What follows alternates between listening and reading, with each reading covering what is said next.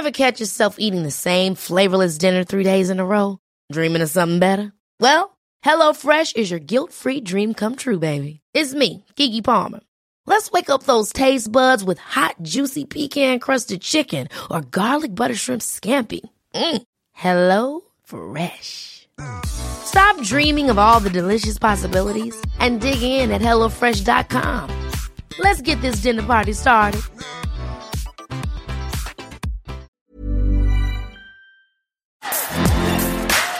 Bonjour à toutes et à tous, c'est Bart et je suis ravi de vous accueillir pour ce nouvel épisode du podcast Extraterrien, le podcast qui interviewe des sportifs hors du commun. Le but de ce podcast est de vous partager leurs secrets, leur vie et d'en apprendre beaucoup plus sur eux afin d'en tirer un maximum de conseils.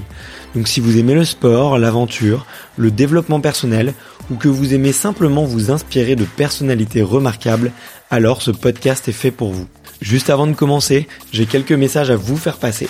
Si c'est la première fois que vous écoutez le podcast, je vous remercie d'être arrivé jusqu'ici.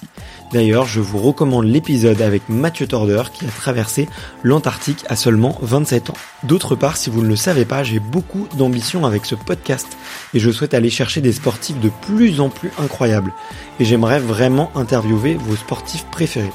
Sachez que l'un des meilleurs moyens de les convaincre de participer, c'est notamment de leur montrer que vous êtes nombreux à adorer le podcast sur les réseaux sociaux et sur les notes iTunes. Donc si ce n'est pas encore fait, allez mettre une note sur Apple Podcast ou iTunes. C'est vraiment ce qui m'aide le plus à inciter des sportifs connus à venir témoigner. Si vous écoutez plutôt sur Spotify, vous pouvez très facilement le partager en story sur Instagram, taguez-moi et je vous repartagerai. J'en profite donc pour vous rappeler le nom du compte Instagram, c'est extraterrien.podcast. Suivez-le et vous y retrouverez les coulisses du podcast. C'est aussi un excellent moyen de me faire vos retours et de me suggérer des invités. Enfin, j'ai aussi créé une newsletter que vous pouvez retrouver très facilement dans Google en tapant extraterrien newsletter. C'est le premier lien qui remonte. J'y partage des bons plans santé, matériel, préparation mentale, des livres, des documentaires qui m'ont beaucoup inspiré. Allez, je ne vous embête pas plus et je laisse place à mon invité du jour. Salut Dorian. Ça va? Ça va super et toi? Ouais, ça va très bien. Très content d'être euh, avec toi euh, aujourd'hui. Bah également, écoute, euh, j'ai- tu vois, j'ai j'ai fait plus de 170 interviews de champions et c'est la première fois que je rencontre un, un finaliste de Colanta en plus Ouais. et un, un grand passionné d'outdoor, de sport, euh, qui, qui touche à tout et qui qui dépasse les limites. Tu vois, j'ai l'impression que t'aimes bien découvrir aussi, aller chercher euh, différentes disciplines, différentes euh, différents parcours. Donc, euh, je suis sûr qu'on va se régaler aujourd'hui. Ouais, il y a plein de choses à raconter. Ouais, trop bien. Ouais, t'as un, t'as un super parcours et euh, bah, on va sûrement euh, digresser pas mal parce que t'as fait tellement de choses. Ça va être difficile de tout couvrir. Euh, on se voit d'abord parce que tu sors un livre là actuellement euh, euh, qui s'appelle Mon coach running que t'as écrit justement avec ton ami Julien, mais on, y reviendra un petit peu plus tard. Mais comme je te le disais, tu vois, on commence un peu toutes les interviews de façon chronologique. J'aime bien commencer par l'enfance pour comprendre, tu vois, qui sont les invités, comprendre un petit peu le, le la magie de l'enfant qu'il y avait quand ils étaient plus jeunes. Et du coup, la question traditionnelle sur le podcast, c'est de savoir euh, quel est ton premier souvenir de sport? Euh, mon premier souvenir de sport euh, réel, je pense que c'est euh, la victoire de la Coupe du Monde euh, 1998, comme beaucoup. Mais voilà, moi j'avais 9 ans, donc euh, c'est euh, les moments où on commence vraiment à avoir des souvenirs. Ouais. On se souvient pas forcément des souvenirs sportifs quand on a 4, 5 ans, 9 ans, ça commence vraiment à parler. Moi, du coup, je suis de Caen en Normandie et euh, donc j'étais pas sur les champs, mais bien sûr que j'ai été descendu en centre-ville avec euh, avec mon père pour pour fêter euh, euh, bah, la victoire de la France en Coupe du Monde. Et c'est vraiment mon premier souvenir sportif qui m'a marqué, sachant qu'en plus je faisais du foot, donc vraiment j'étais j'étais dedans vraiment toute la Coupe du Monde. Ouais, ok, trop cool. T'as commencé par le foot, du coup? Ouais, à l'âge de 5 ans, euh, premier sport, euh, directement j'ai commencé par le foot jusqu'à l'âge de mes 18 ans. Vraiment un passionné de, de football, euh, passionné de sport avant tout. Euh, je faisais de l'UNSS, et je faisais du hand, du basket, du tennis de table, vraiment tous les sports. Je voulais prendre des licences dans tous les clubs.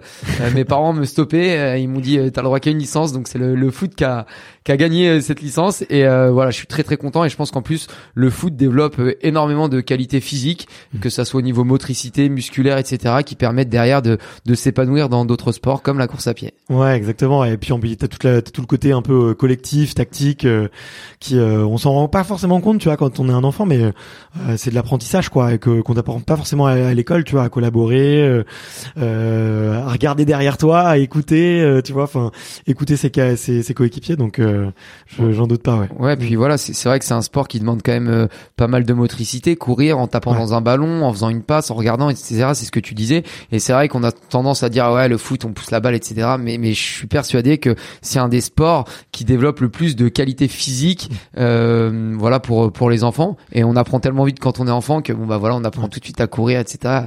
C'est, je pense, très intéressant. Ouais, carrément, ouais. Puis c'est pas un sport euh, dans lequel euh, il y a de la charge ou de la contrainte, tu vois. C'est juste toi, ton corps et un ballon. Euh, donc certes, tu- peux prendre des coups, mais euh, mais c'est euh, avant tout toi, ton rapport à ton équilibre, ta motricité, ton corps. Donc je veux Voilà. bien croire. Puis quand t'es jeune, t'as pas du tout le côté business que tous les gens mettent en avant en disant ah le foot, le Ouais. foot. Voilà, c'est vrai que c'est quand même le sport le plus populaire au monde, je pense. Ouais. Euh, Enfin voilà, j'étais très fier d'avoir fait du foot, mais euh, je pense que tous les sports co, de toute façon, peu importe le sport que tu fais quand t'es jeune, c'est de l'apprentissage et c'est super important. Ouais, complètement, ouais, complètement. Tu joues à quel poste du coup? Alors j'ai commencé défenseur, j'ai fini euh, ailier euh, sur mes années euh, plus plus vieux, 15, 16, 17. J'étais vraiment euh, ailier, et, euh, bah, je faisais des allers-retours parce que je courais déjà beaucoup quoi. Donc, euh, T'avais déjà le gabarit et un troisième poumon, c'est ça? C'est ça exactement. Je jouais pas sur mon physique, on va dire, euh, pour remettre des coups d'épaule, mais par contre, je pouvais tenir un match à faire des allers-retours, ça y avait pas de problème. Ok, trop cool, trop trop cool. Et euh, à quel âge du coup tu, tu découvres la course à pied? Parce que là tu me dis que tu jouais jusqu'à euh, 15, 16, 17 ans, donc euh, c'est que est-ce que t'as découvert la course plus tard ou est-ce que t'as réussi à mêler les deux? Euh, j'ai essayé de, de mêler les deux, ça a été très vite compliqué. Euh, j'ai fait du coup euh, 12 ans de foot et sur la fin, c'était, je prenais moins de plaisir à aller à l'entraînement. Euh, j'avais plus cette passion et, euh, et c'est vrai que de plus en plus, euh, j'ai fait un jour un 10 km à 15 ans parce que voilà, je, je sentais que j'avais des facultés à courir. J'ai essayé de faire un petit 10 km. Je me souviens, j'avais un short de foot, euh, maillot de l'équipe de France, euh, des running et euh, voilà, j'ai fait 39 minutes au 10 km. Et Waouh. du coup, je me suis Ok. dit euh, 39 minutes 40 exactement. Et je me suis dit, euh, ok, c'est cool. Ouais, ouais, foot, euh, j'avais 15 ans, je faisais du foot et je, je suis allé au départ d'un 10 km de mal. Et voilà, et après, du coup, à un moment donné, j'ai rencontré des gens, c'est aussi souvent ça, hein, c'est des opportunités, des rencontres, qui faisaient de la course à pied, qui m'ont dit, mais viens dans notre club et tout, ça va être sympa, j'avais envie, j'ai essayé. Et puis, euh, voilà, j'ai fait un an, deux ans de découverte, jusqu'à un moment donné me dire, bon, euh, si je veux essayer d'être performant, il faut s'entraîner, il faut se donner les moyens.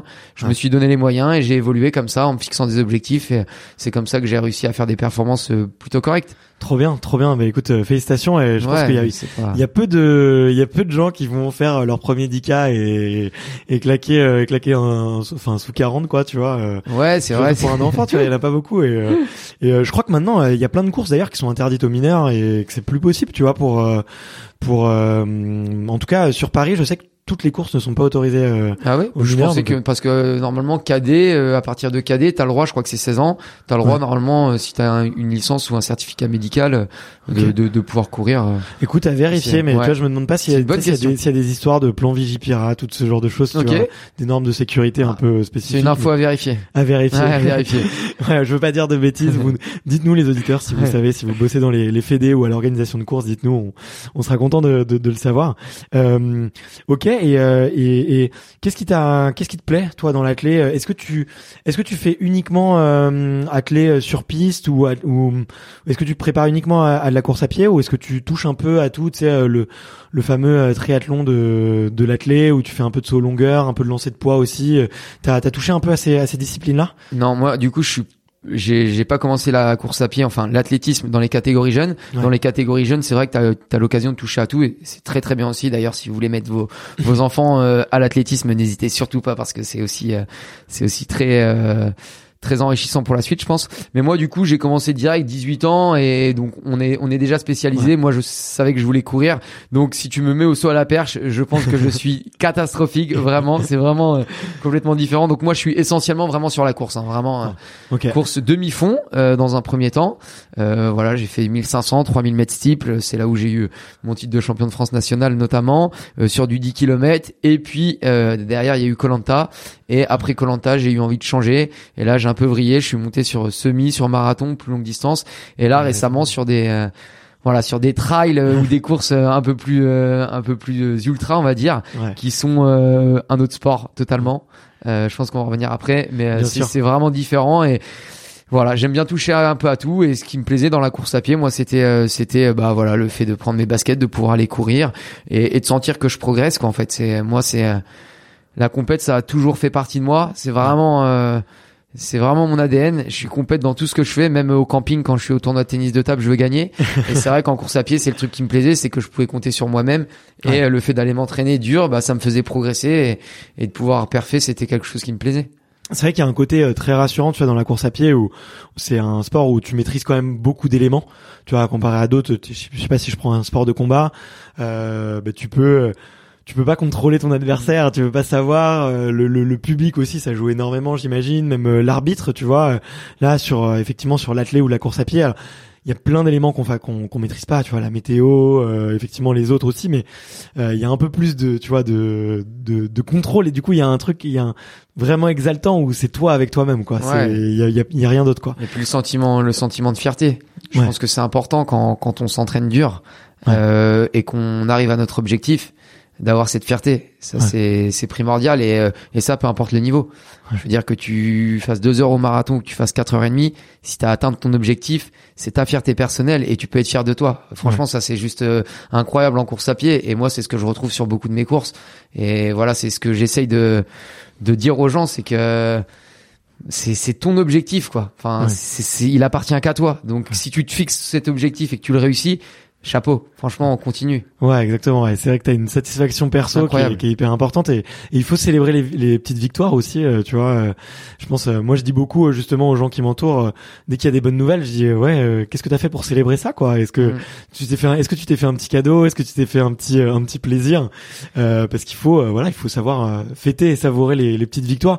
Et comme tu l'as dit, peu importe, tu vois, sans se comparer aux autres en fait. Non non, bien sûr que non. La course à pied, c'est ça qui est intéressant, c'est qu'en vrai, quand tu prends le départ d'un donc après ça dépend quand tu vas sur des meetings euh, sur 3000 euh, cycles mm. effectivement c'est un peu plus élitiste mais euh, la le running populaire celui qu'on voit les marathons les 10 km etc tu te retrouves avec euh, avec n'importe qui au départ. Et il y a les élites, il y a et voilà, tout le monde est là pour la même chose. Et la même chose, c'est réussir son objectif et se faire plaisir et être fier à l'arrivée. C'est tout ce qui compte. Et ça, c'est vraiment en course à pied, c'est c'est un, un, des seuls sports où tu peux voir ça. Et franchement, ça c'est vraiment top. Ouais, t'as tout le monde, tout le monde est sur la même ligne d'arrivée avec le même parcours et dans les mêmes conditions et et, euh, et au moins et chacun est là avec soi-même quoi. C'est ça, c'est ça. C'est cool. Et euh, donc tu vois, tu l'as mentionné, euh, t'as été champion de France sur 3000 steeples. Euh, est-ce que tu as rêvé de, de, haut niveau? Est-ce que euh, quel a été un peu là ton ton rapport justement avec euh, ce très haut niveau Tu vois, euh, euh, c'est quand même c'est quand même pas rien. Tu vois, un titre de champion de France, ça veut dire que tu sur ta discipline. Mais... je, je, remets quand même l'église au centre du village. champion de France national, c'est en gros la hum, en gros les 12 premiers vont au championnat de France élite et les 12 d'après, donc c'est quand même 24 sur toute la France, hein, vont au championnat de France national. Du coup, j'ai fait champion de France national et au championnat de France élite l'année suivante, j'ai fait septième. Voilà. mais mais du, du coup, oui, ça reste quand même, euh, voilà, c'est c'est des performances. Pour être honnête, c'est des performances. Quand j'ai commencé la course à pied, moi, c'est les gens que je voyais à la télé parce que ça passait sur euh, sur la chaîne euh, à la télé et je m'imaginais, mais mais pas une seconde toutes les performances que que j'ai réalisées. Mais à aucun moment je m'imaginais faire ça. Et du coup, c'est vrai que c'est drôle et on en rigole souvent.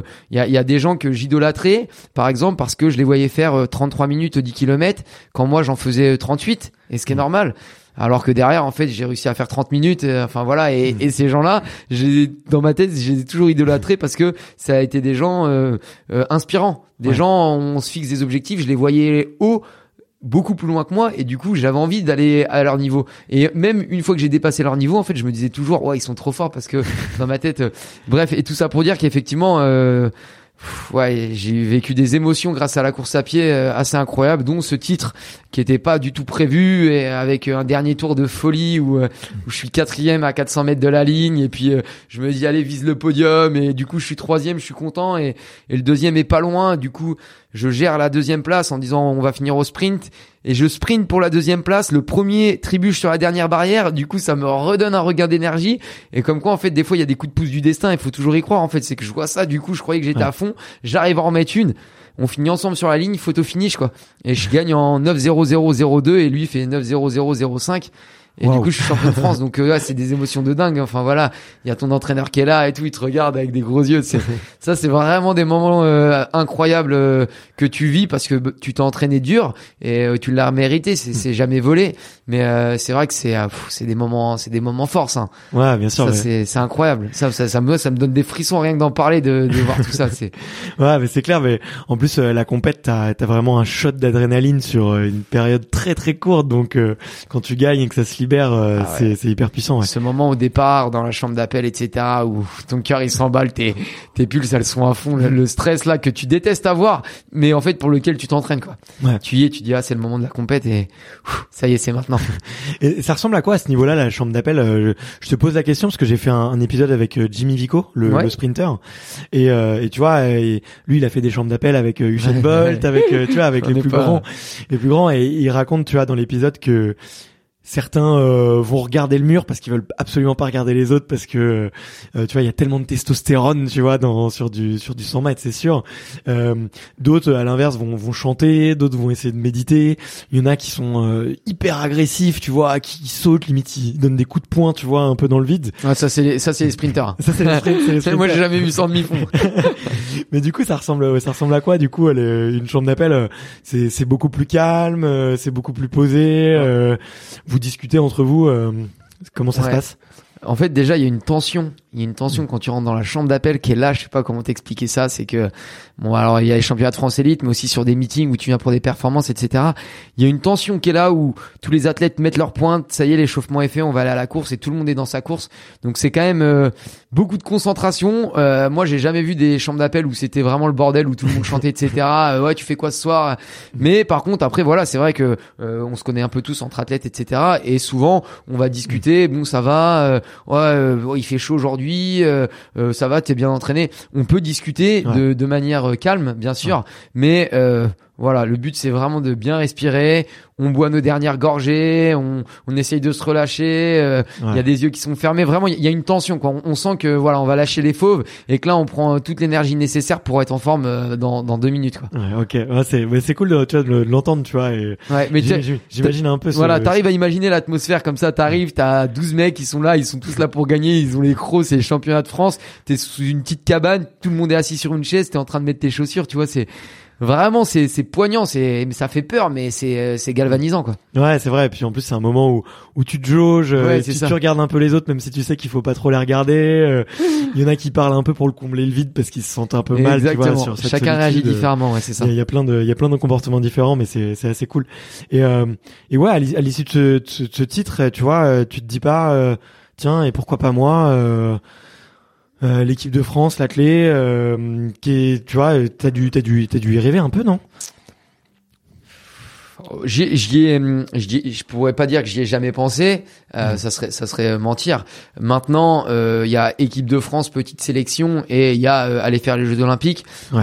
Clairement, les gens se rendent pas forcément compte, mais euh, la marche pour aller aux Jeux Olympiques, elle est juste euh, immense, vraiment immense. Donc, euh, je pense que clairement, je, je, je ne dois peut-être pas avoir les qualités euh, nécessaires euh, intrinsèquement pour euh, faire les Jeux Olympiques. Après, je pense sincèrement que j'aurais peut-être pu faire un peu mieux. C'est même presque certain parce que voilà des fois dans, dans mes entraînements surtout dans mon- hygiène de vie on va dire et dans ma façon de vivre voilà je suis je suis quelqu'un qui qui bouffe la vie à, à pleines dents J'ai- j'aime trop me fixer plein de défis etc et, et faire plein de choses mais j'ai vraiment aucun regret. Sincèrement, Ouais. j'ai aucun regret. Euh, en plus, ma carrière n'est pas terminée. Euh, Loin de là, voilà, je compte bien encore battre que quelques records, même si c'est vrai que sur piste, je compte pas y revenir tout de suite parce que c'est c'est un sport différent. Chaque entraînement est différent quand tu prépares du marathon ou de la piste du 1500, 3000. C'est vraiment des entraînements qui sont différents. Euh, mais ça a été euh, très très productif pour moi et Ouais, j'ai j'ai rêvé de faire un petit peu mieux, mais euh, de base, j'aurais même dans mes rêves, j'aurais pas pensé faire ce que j'ai fait. Donc en vrai, j'ai j'ai pas de regrets, je suis très content d'avoir fait ça. Ouais. C'était déjà un bon niveau et, et il fallait vraiment s'engager beaucoup plus et faire beaucoup plus de concessions pour euh, pouvoir encore franchir un palier. Ouais. Et, euh, et ça, en fait, j'étais tout simplement pas prêt. Euh, j'étais pas prêt à le faire. Ouais, j'étais pas prêt. T'avais, t'avais quel âge à ce moment-là? J'avais euh, 22, 25, 26. Ok. Et Ouais. du coup, qui est-ce qui va au, qu'est-ce qui fait les mondiaux ces, ces années-là? C'était. euh, C'était euh, bah euh, c'était Mayedine Mekissi, Ouais, Johan ouais. Koval. euh, Ça rigole pas voilà, du tout. quoi. Exactement. voilà, ça c'était c'était l'élite français, ouais, bien sûr. Ouais, il y a du, du très très très Ouais. haut niveau et euh, effectivement c'est des grands champions et en plus ils arrivent à à, à durer dans le temps euh, ce qui est ce qui est hyper compliqué Exactement. on est- et c'est effectivement euh, je suis d'accord avec toi tu vois pour avoir rencontré euh, du coup beaucoup de beaucoup d'athlètes il y a un- y a on se rend pas compte à quel point euh, sur les sports de sur le demi-fond à quel point euh, les dernières secondes sont tellement euh, difficiles à aller chercher et à quel point il faut se faire euh, mal et et, euh, et c'est difficile de savoir si c'est possible ou si c'est pas possible quoi tu Exactement. vois donc Exactement. Et, et quand on bat un record, on a l'impression qu'on peut toujours faire mieux. Mais en vrai, c'est vrai que les secondes, elles sont compliquées à aller chercher. Et l'année où je fais septième au championnat de France élite, c'est Johan Koval qui gagne. Donc Ouais. multiple champion de France, cinquième aux Jeux Olympiques, si je dis pas de bêtises. Deuxième, c'est Bob Tari. Ouais, et là, là aussi, recordman euh, d'Europe sur 3000 steeps. Et troisième, c'est Gilles Bedrani. Ouais. Qui euh, derrière, euh, pareil, euh, va faire euh, euh, une perf cinquième au championnat du monde, etc. Et Maïdine Mekissi qui déclare forfait euh, sur Ouais. la ligne. Je pense qu'il a eu peur de moi. Il était à côté de moi. Normalement, j'étais un peu déçu qu'il soit pas là pour la photo ok. euh, du départ. Mais voilà, enfin voilà, c'était vraiment l'élite. légendes des Et, légendes et courir avec ces mecs-là, c'est juste incroyable. Donc moi, je reste à ma place et même si j'ai fait des belles performances, euh, je suis à des années-lumière de ces mecs-là. ouais ouais mais sûr Et pourtant, et pourtant, je suis content de mes performances. Donc en fait, voilà, on en revient encore au sujet de tout à l'heure. voilà, chacun voit son objectif. Et à partir du moment où tu parviens, t'es, je pense que t'es, t'es satisfait. C'est déjà un énorme plaisir de, de, je pense aussi de se frotter à, à ces champions. Tu vois, Incroyable. hier, euh, hier j'étais avec euh, Arnaud Di Pasquale, le joueur de tennis. euh, Je sais pas si ça dit quelque Bien chose. Et, et tu vois, j'avais l'occasion de lui dire que moi j'avais joué, euh, j'avais joué avec quelques quelques grands noms, tu vois, du, du tennis de, dans, dans ma jeunesse, parce que c'est ce que je faisais quand j'étais jeune, tu vois. Et juste euh, même euh, même si je me suis pris une rouste, euh, le fait d'avoir fait un match contre ces gens-là, tu vois, ça ça te rappelle des souvenirs après pour plus tard, quoi. Bien Donc sûr. euh, ça fait c'est toujours c'est toujours ça fait toujours plaisir, tu vois. totalement. Même le moindre point gagné, on, on le retient. et euh, et c'était c'était qui tes là là, on a mentionné un peu les, les grands noms et tout, mais euh, c'était qui tes, tes grands des grandes inspirations dans le sport Euh, Est-ce que euh, il y avait des des, des, des têtes sportives que que t'appréciais particulièrement ou qui t'inspiraient euh Alors, euh, en, Ça peut être dans le foot d'ailleurs Ouais, aussi. bah après, je vais pas, je, vais pas malheureusement euh, sortir de des, des sentiers battus, mais bien sûr Zidane. hein, euh, voilà, tu vois, je te parlais tout à l'heure Coupe du Monde 98, je faisais du foot, 17 ans de foot. Moi, c'était le foot à 100%, donc euh, j'allais euh, au Stade Malherbe regarder les matchs. J'étais trop content, et puis euh, forcément Zidane, euh, l'idole de, de toute une, une jeunesse, et même Ouais, euh, d'une génération et, et de plusieurs générations même j'imagine. Donc euh, voilà c'est vrai que sur le football euh, c'était euh, voilà même les Ronaldo etc j'étais vraiment vraiment calé football. Après je regardais je commençais à regarder la course à pied. Donc euh, moi je me souviens de de Ronald Pognon qui faisait du 100 mètres. Donc tu vois rien à voir avec moi mais parce que je regardais les Jeux Olympiques etc il y avait Christine Aron Ouais. euh, voilà, c'est ça a été des voilà, c'est une ancienne génération, mais c'est- c'était pour moi des champions. Il y avait Hicham El Guerrouj, bien évidemment, Ouais. et surtout avec euh, avec Bekele. Ça, c'était les, les mecs. Euh, c'est la super baston. ça. voilà, là, c'était juste des, des moments incroyables, et ça, c'est des gens qui qui m'ont fait rêver. Euh, puis bon, voilà. Après, j'ai grandi, bien sûr. Maintenant, euh, après, il y a eu les Bolt, etc. Des gens qui qui m'ont fait rêver, mais j'étais déjà dedans. Ouais. Mais quand j'étais plus jeune, c'est vrai que ces gens-là euh, me, me me faisaient pas mal rêver. Après, c'est vrai que je regardais tellement. Tous les sports tout le temps que voilà que je regardais le tennis j'étais à fond derrière André Agassi Pete Sampras j'adorais. Euh, tu me mettais en fait je connaissais tout tous Mm. les mecs de tous les sports tellement je m'intéressais à tout. Donc il y avait pas une personne vraiment que j'adorais mais s'il y avait un poster dans ma chambre c'était celui de Zidane. Voilà c'est clair. Faut le dire. voilà non mais Il faut faut remettre rendre- ah, milieu voilà exactement. faut, faut le dire désolé je voilà je vais pas vous faire euh, rêver mais voilà c'est Zidane hein, on, est tous pareils Ah mais ça on est on est on est complètement d'accord. On est complètement d'accord. Euh, et euh, je vais je vais peut-être faire un petit un petit euh, grand écart un peu dans dans le temps mais euh, euh, comme je disais tu vois t'as fait t'as fait une finale à Colanta et je voudrais savoir justement qu'est-ce qui se passe entre euh, bah, le moment où où t'as où tu fais cette course euh, incroyable euh, du coup tu tu fais euh, l'année d'après tu fais le- les, les finales élites tu vois sur 3000 steeples et euh, et la volonté de t'inscrire justement à, à un jeu télévisé qu'est-ce qui se passe dans ta tête? Pourquoi tu pourquoi tu fais ça? En fait, ça c'est vraiment euh, une histoire, on va dire un peu parallèle. Ça veut dire que même quand je faisais du foot à l'époque, euh, je me souviens des premières saisons de Colanta. Moi, j'étais mineur et j'avais regardé ça et je me dis, fait, je suis tellement compète, tellement sportif, tellement joueur. J'adore jouer, j'adore ça. N'importe quel jeu, hein. ça peut être un jeu de société, jouer avec euh, mes potes, ça peut être euh, jouer dans le sport. Enfin, que moi je les voyais euh, se faire des épreuves à la télé et je me dis mais ça doit être génial de faire ça. Donc j'avais postulé la première fois à 18 ans.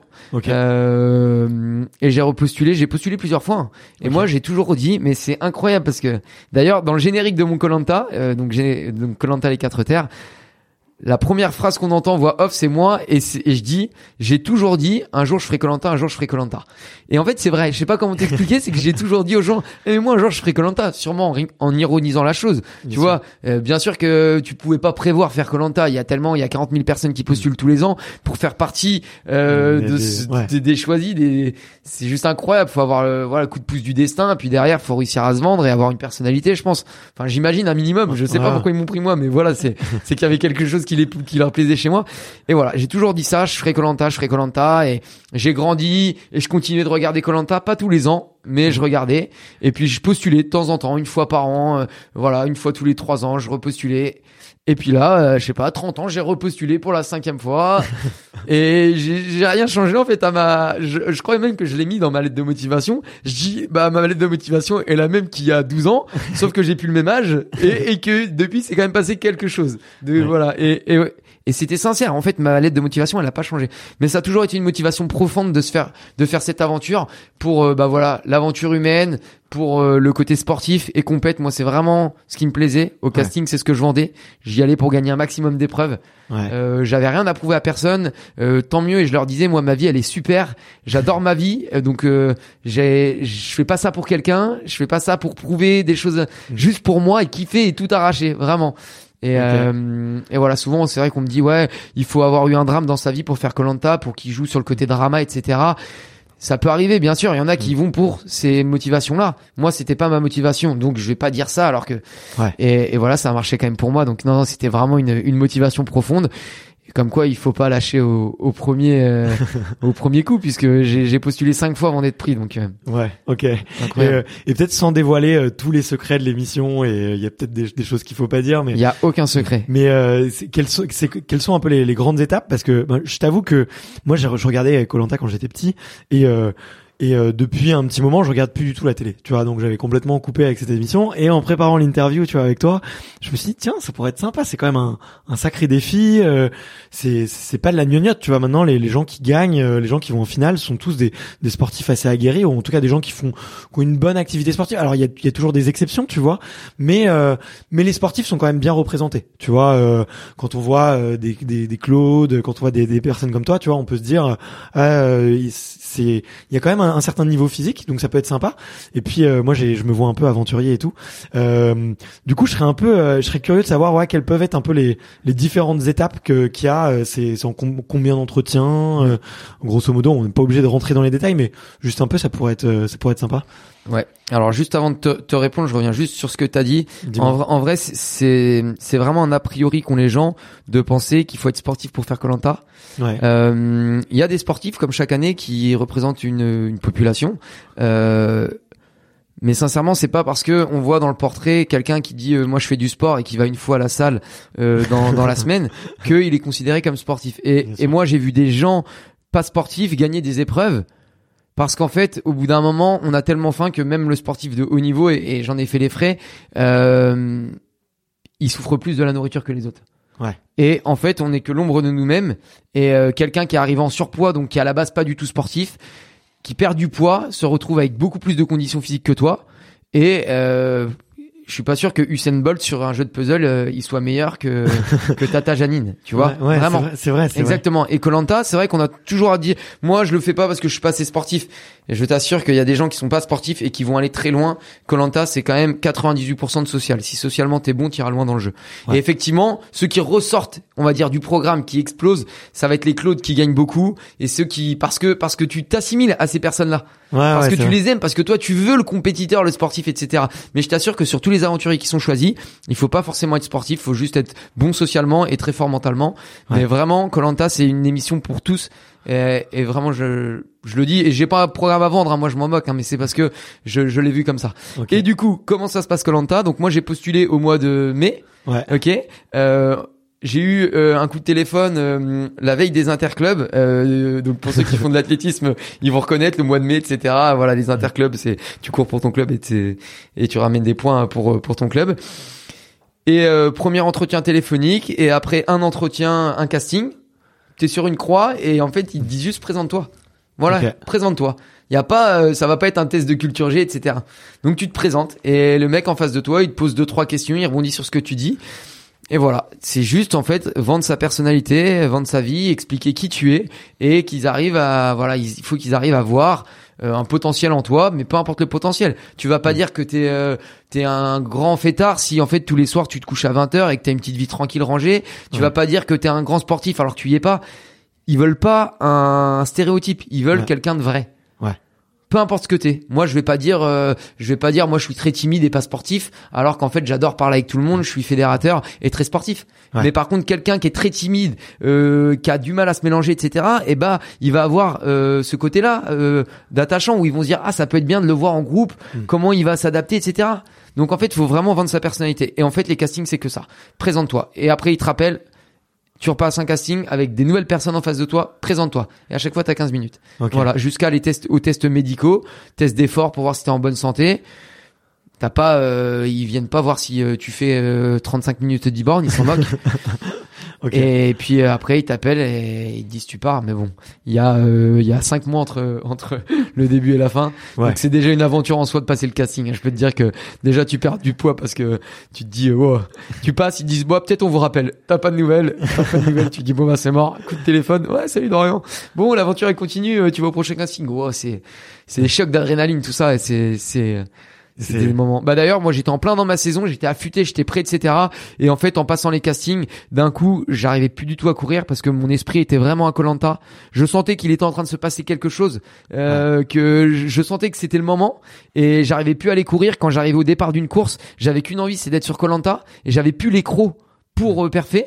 Et au bout d'un moment, j'ai dit à mon coach, écoute, j'arrête ma saison parce qu'en fait, ça sert à rien, mon esprit est ailleurs et je, je sens qu'il va se passer quelque chose et, Et il s'est passé quelque il s'est chose. passé quelque chose.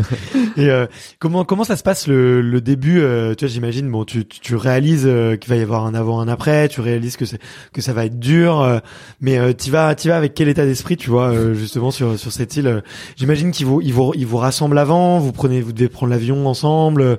euh, vous arrivez sur place. Vous êtes sûrement un peu briefé quand même. Co- comment ça ça se passe un petit peu le, le, le setup si on se met Ouais. derrière les décors euh, Alors faut- ouais, euh, je vais essayer de de, De faire ça Ouais, parce qu'en vrai, il y a tellement de choses, je pourrais vous raconter des heures tellement c'est incroyable. En fait, Ah, on, voyage, fera, on fera un deuxième épisode on- dans un an. Grave, on voyage par petits groupes. Nous, on était un groupe de quatre. Euh, au final, nous, c'était les quatre terres, quatre équipes euh, Ouais. euh, pour représenter sa région. D'ailleurs, merci pour la mousse orange, euh, la mousse orange du micro pour représenter l'Ouest, qui était mon équipe. et donc, du coup, euh, on était quatre et on savait pas, bien sûr, qu'en fait, il y en avait un dans chaque équipe, mais nous, on savait pas du tout qu'il y allait avoir quatre équipes. On voyage, on sait pas où on va, on est dans l'avion, on est dispatché dans l'avion, donc on n'a pas trop le droit de se parler. Les quatre, bien sûr, qu'on on parle quand même un petit peu, mais on n'a pas le droit- trop le droit de faire connaissance. Ok. Euh, et, euh, pas s'échanger des choses perso, etc. Et donc, euh, on prend l'avion, un deuxième avion, on arrive, machin, au Fidji, euh, un bateau, euh, un pick-up, euh, un autre bateau, vraiment. Là, nous, on est arrivé sur un petit village fidjien. Donc, euh, moi, je logeais que avec un autre mec de mon aventure dans une petite cabane. Ok. Euh, on voyageait avec deux autres filles qui étaient dans une autre petite cabane à côté. Et en fait, on mangeait tous les quatre, on faisait tout tous les quatre ensemble. Et vous et- avez pas trop le droit de parler quoi. Mais on n'a pas trop le droit de parler. Alors forcément qu'il y a des échanges quand même, mais mais on n'a pas trop le droit de parler du jeu, de notre vie perso, etc. Et en fait, on voit que dans le village, tout au bout là-bas, il y a un autre petit groupe de quatre, et là-bas un autre petit groupe de quatre. Et en fait, euh, il y avait ça sur plusieurs îles. Donc voilà. Et donc là, le jeu. On est arrivé le samedi, nous ont dit le jeu commence mardi. Donc il y a eu un petit brief euh, où on était assis sur des chaises, je me souviens, et là on était 10 je crois. Ouais. Euh, 12, on était 12, euh, 12 aventuriers, mais pas le droit de se parler, rien du tout. Donc on arrive, bonjour. On sait que ça va être euh, des gens avec qui on va faire l'aventure, mais on se connaît pas, on se voit pour la première fois, on n'a pas le droit de se parler. Donc là, il y a un brief de la production au niveau sécurité, etc. Qui a un talkie-walkie, ils nous a, nous apprennent à l'utiliser si on a des problèmes, euh, voilà, au, au Ouais. moment du jeu. On repart et quand le jeu commence, là, euh, ça part. On arrive sur la petite île. La prod nous dit bon, vous allez vous mettre à courir jusqu'ici. Là, vous, vous allez voir Denis. Euh, là, il y a une ficelle, donc euh, vous vous mettez pas sur la deuxième, vous vous mettez sur la troisième. Vous. Donc nous, on arrive et là, du coup, on voit qu'il y a déjà trois équipes de mise. Nous, on est arrivé. Boum. Et là, direct, Denis, il dit bonjour à tous. Tu dis, ouais, c'est ouf. Ça y est, tu vois. Il y a 40 000 caméras en face de toi. Tu voyais un petit jeu parce qu'on a commencé direct par un jeu de confort. Et là, tu te dis, ouais, ça y est. Donc là, t'as le grand smile. Et, euh, je me souviens, un truc quand même fort, c'est, bonjour à tous. euh, bienvenue dans Colanta, les quatre terres. Euh, là, vous êtes par équipe. Il y a quelque chose qui vous rapproche. C'est les régions. Donc là, on apprend que c'est Colanta, les quatre terres, les régions, etc. Et là, direct, le mec, Denis, on se connaît pas. Et, et il dit, vous Dorian euh, et je me dis c'est ouf il connaît mon prénom tu vois. Enfin c'est c'est bizarre il s'adresse à moi comme si on se connaissait alors que c'est vraiment la première fois qu'on se parle. Et c'est face Bon, caméra. et il dit bah vous Dorian euh, vous êtes fier de votre Normandie Euh, enfin. Et là ça y est t'es dans le jeu quoi. Tu commences premier jeu après tu rentres sur ton île le jeu est parti et voilà c'est Ouais, ça va à 100 à l'heure en fait. ouais c'est ouf c'est ce ouf. que, ce que je comprends, c'est que ouais, euh, tout est hyper bien ficelé maintenant et que on vous enchaîne et puis on vous on vous met aussi dans un espèce de contexte pour qu'il y ait un peu de, Ah un peu de ouais. stress, un Ah peu ouais. d'émotion. Ouais. Et euh, t'as hum, t'as mentionné que tu vois t'as t'as eu des, des mots assez forts euh, tout à l'heure. Tu as dit euh, ouais on on n'est que l'ombre de soi-même parce qu'on a tous euh, très faim euh, physiquement et, et mentalement c'est c'est c'est dur tu vois. euh, Qu'est-ce qui a été le, tu vois, le plus dur pour toi et justement est-ce que c'est vraiment ce sentiment de faim euh, euh, Tu vois moi je pensais aussi euh, au tu vois au sommeil parce que tu vous Mhm. dormez pas bien. euh, euh, Il y, a, il y, a, il y, a beau- il y avait beaucoup de soleil sur euh, sur ton édition? euh, non les premiers jours c'était que de la pluie euh, Ouais. on, a, on a pris cher C'est- on ça, a pris très cher fatigue tu vois. C'est dur. De, de la pluie, euh, c'est ça te crève quoi. Ton ton ton organisme il a besoin d'énergie pour produire de la chaleur. C'est euh, c'est tu, tu le sens vraiment physiquement c'est quelque chose de difficile? Et puis en plus c'est marrant parce que hum, la question que tout le monde se pose, mais qu'on se pose aussi, on se dit ouais est-ce que est-ce que quand il pleut trop, à un moment donné, il te donne un petit parapluie en off euh, Est-ce qu'il te ramène une veste Est-ce qu'il te ramène un peu à manger Tu vois, enfin tu sais pas, tu tu tu te doutes que non, mais tu tu sais pas comment ça se passe.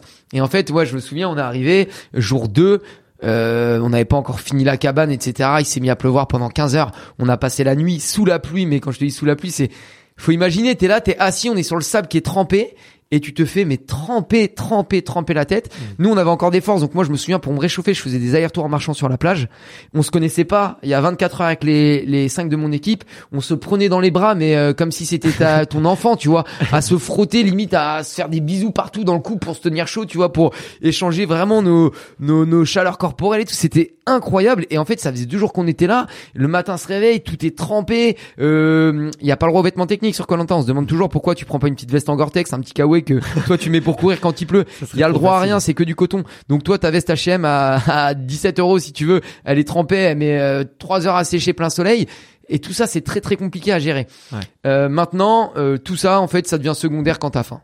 Ouais. Moi, c'est la nourriture, la nourriture. C'est vraiment, c'est, c'est obsessionnel. Tu penses qu'à ça tout le temps, tout le temps, 24 heures sur 24, t'en rêves. C'est vraiment dur, dur, dur, dur. Tu, tu parles que de ça. C'est vraiment, t'essayes. euh, Les seuls moments où tu penses pas, c'est quand il y a des épreuves. Donc t'es très très content quand il y a des épreuves. Sauf que les épreuves, c'est euh, deux heures par jour, deux jours sur trois. Ouais. Donc t'imagines sur euh, 72 heures, c'est 4 heures. Et le reste du temps, tu t'ennuies. Tu t'ennuies tu, à mourir. Tu t'ennuies à mourir et à penser à la nourriture. Ouais. Et il faut tenir euh, 40 jours. C'est euh, inimaginable la difficulté de cette aventure. Vraiment, même moi aujourd'hui j'en parle, j'ai oublié à quel point c'était dur. Mais quand j'étais là-bas, je me disais c'est juste impossible. Comment on va faire pour terminer? T'es t'es aujourd'hui, t'en peux déjà plus.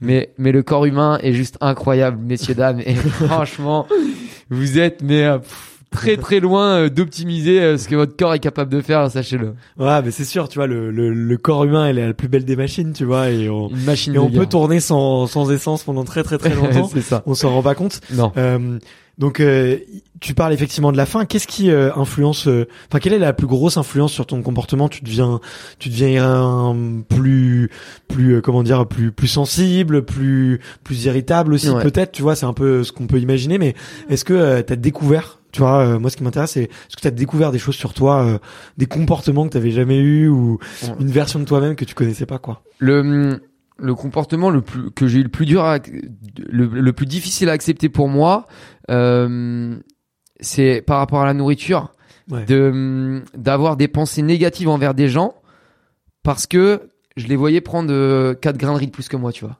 c'est horrible cette sensation. C'est à dire qu'on prenait des coquillages de riz tu vois et au début le temps de se caler on n'avait pas tous le même coquillage et j'en voyais qui avaient des coquillages plus gros. Donc je sais qu'ils mangent peut-être une bouchée de riz de plus que moi. Et genre j'avais envie de, mais de, le- de lui rentrer dedans tu vois parce que il mangeait trois grains de riz de plus que moi. Alors qu'en vrai je suis pas du tout euh, égoïste je suis je- j'aime par- le partage etc là, et, et ce sentiment tellement t'as faim, tu vois. Il est dur à accepter en fait, de se dire, le mec, je le regarde mal et, et j'ai envie de lui rentrer dedans parce qu'il prend trois grains de riz- gris, trois grains de riz de plus que moi. Ouais. Ah, c'est, Et c'est c'est- c'est un sentiment qui est assez difficile à accepter et Ouais. euh, parce qu'on sait, on n'imagine pas ce que c'est que la faim en fait. Et, et tant mieux. Heureusement, personne connaît la faim vraiment. Parce que C'est si pas avoir, c'est pas parce que t'as loupé ton repas de midi que t'as faim en fait. ouais. Et, et ça, c'est très dur. Après, moi, sur le côté irritable, ça va, je suis, je suis quelqu'un d'assez zen. Et euh, bien sûr que je à- suis fatigué, donc beaucoup moins. J'avais du mal à accepter d'être faible. Tu vois, quand tu te lèves juste pour aller.